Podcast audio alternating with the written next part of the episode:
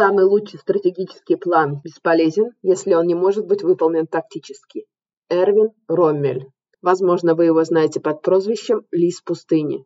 Немецкий военачальник, гениальный стратег, удостоен Железного креста, высшей наградой Третьего рейха. Был вынужден покончить жизнь самоубийством после провала операции «Валькирия» покушение на жизнь Адольфа Гитлера. С вами сегодня финансовая амазонка Татьяна Эдельштейн, и сегодня мы поговорим о портфеле инвестиций и стратегии инвестирования. Я благодарна моим слушателям за тот инсайт, который они мне дают, потому что мне очень важно держать руку на пульсе и понимать, насколько понятно я все рассказываю. И это для меня было в очередной раз небольшим открытием, что всем очень интересно слушать этот подкаст, но тем не менее очень мало кто понимает, как его применять в жизни. Потому я еще раз призываю вас, пожалуйста, пишите мне сообщения, ставьте комментарии, ставьте звездочки. Это для меня очень важно, чтобы в том числе понимать, что вам интересно и как я должна вам это рассказывать. Я попытаюсь давать вам более практичную информацию. И если я опять ухожу в теоретические дебри, пожалуйста, будьте любезны мне написать, мне это очень помогает. Написать мне можно в директ месседже в Инстаграме. Напоминаю, мой Инстаграм финансовая нижний дефис Амазонка латиницей. Ну и поехали к теме сегодняшнего эпизода. Тема сегодняшнего эпизода – это портфель инвестиций и стратегия инвестирования. Сразу говорю, что стратегий инвестирования очень-очень много. И когда спрашивают лучшая стратегия инвестирования, я просто отвечаю, такой не существует. Почему? Потому что ситуация финансовая у каждого своя, к тому же частные всякие обстоятельства тоже у каждого свои. Ваш уровень дохода, ваши обязательства, ваш уровень толерантности к риску, ваши финансовые обстоятельства, ваши цели, ваш временной горизонт, в конце концов, ваши знания и опыт. У каждого эти обстоятельства разные. Соответственно, технически не существует такого правильного ответа о лучшей стратегии инвестирования. Сегодня я перечислю пять основных стратегий, но перед тем, как об этом говорить, давайте пообщаемся на тему портфеля инвестиций.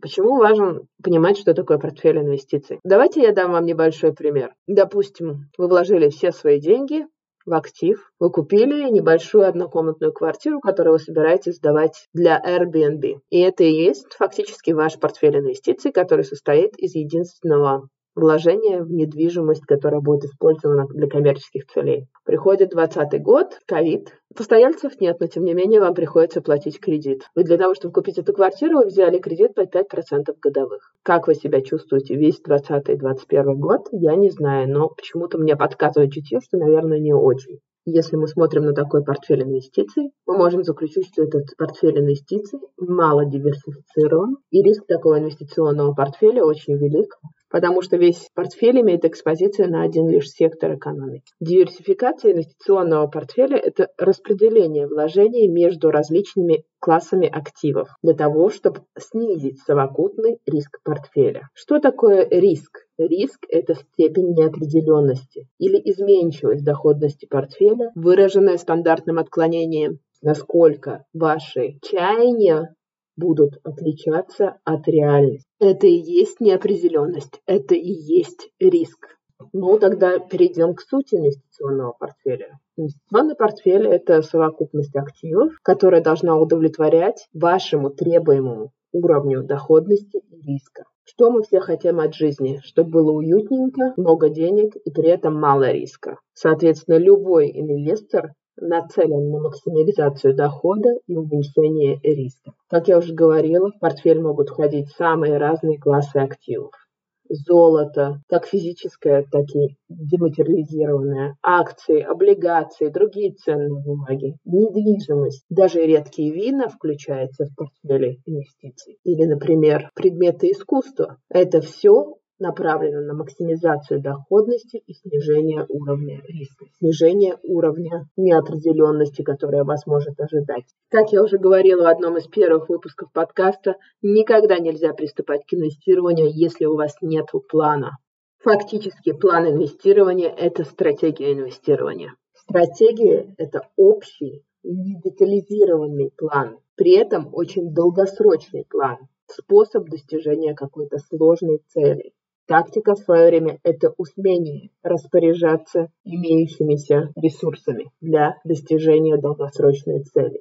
Тактика же в свое время это своеобразные спринты, которые могут быть годовыми, полугодовыми, месячными. Это то, как вы достигаете этой большой стратегической цели. На практике это может быть как ребалансировка портфеля, докупка новых видов активов, продажа тех активов, которые не показывают нужные вам характеристики. То есть это все то, что вы делаете для достижения этой цели. Как говорил Эрвин Ромель, стратегия без тактики бессмысленна. Итак, первый тип стратегии – это стоимостное инвестирование. Если вы меня слушаете уже давно, вы наверняка знаете, что самый яркий пример стоимостного инвестора – это Уоррен Баффет. Задача стоимостного инвестора находится в том, чтобы найти акции по скидочке, найти ценные бумаги недооцененных компаний, где есть зазор между ценой компании и ее стоимостью. Также это относится к тем компаниям, которые, например, испытывают временные трудности, как вы полагаете, что позволяет вам купить их акции с хорошей скидкой. Для того, чтобы быть стоимостным инвестором, необходимо уметь оценить компанию. Что это значит? Должен ли я быть для этого финансовым аналитиком?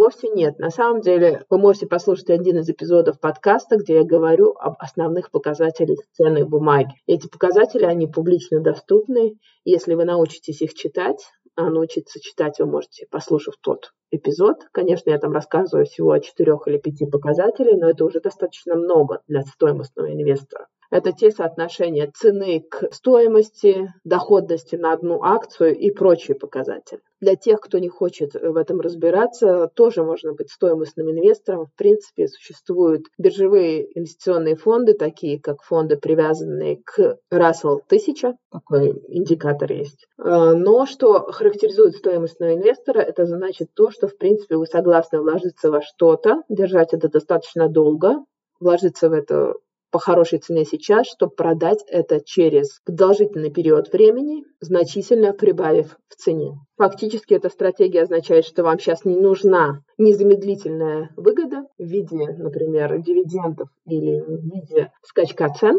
потому что стоимостное инвестирование это не подразумевает. Стоимостное инвестирование подразумевает удержание активов минимум на 5-10 лет при сохранении, конечно же, нужных характеристик этих активов для дальнейшей их перепродажи при значительно повышенной цене.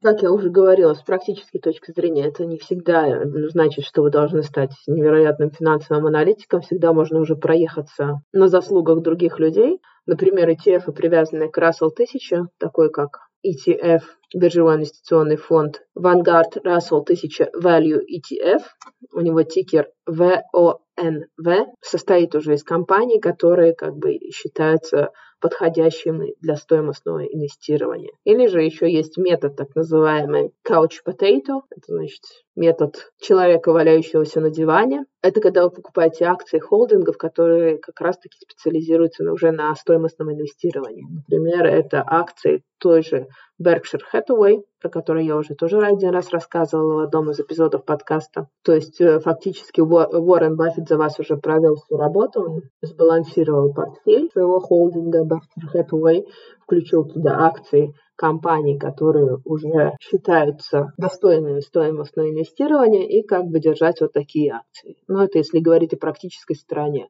Как я могу стать стоимостным инвестором, если особо в этом не понимаю.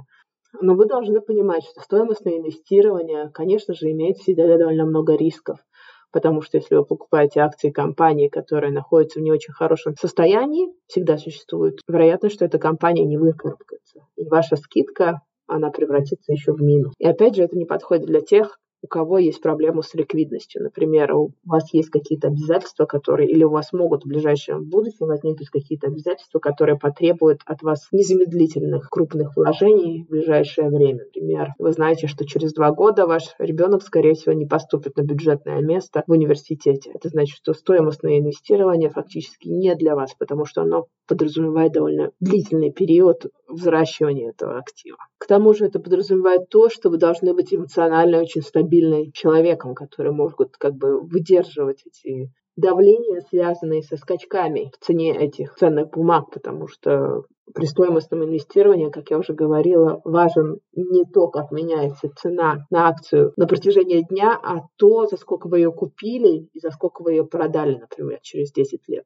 Этот тип также не подходит людям, которые как бы ведутся за всем стадом, бегут за всей толпой и кричат, что все плохо, сейчас все обвалится, и потому я продаю с большими потерями. Это тоже не подходит для стоимостного инвестора. Ну, то есть, прежде чем принять решение о каком-то определенном типе стратегии, которая для вас подходит, вы должны понять, как ваши обстоятельства, так и ваши личностные черты, назовем это так.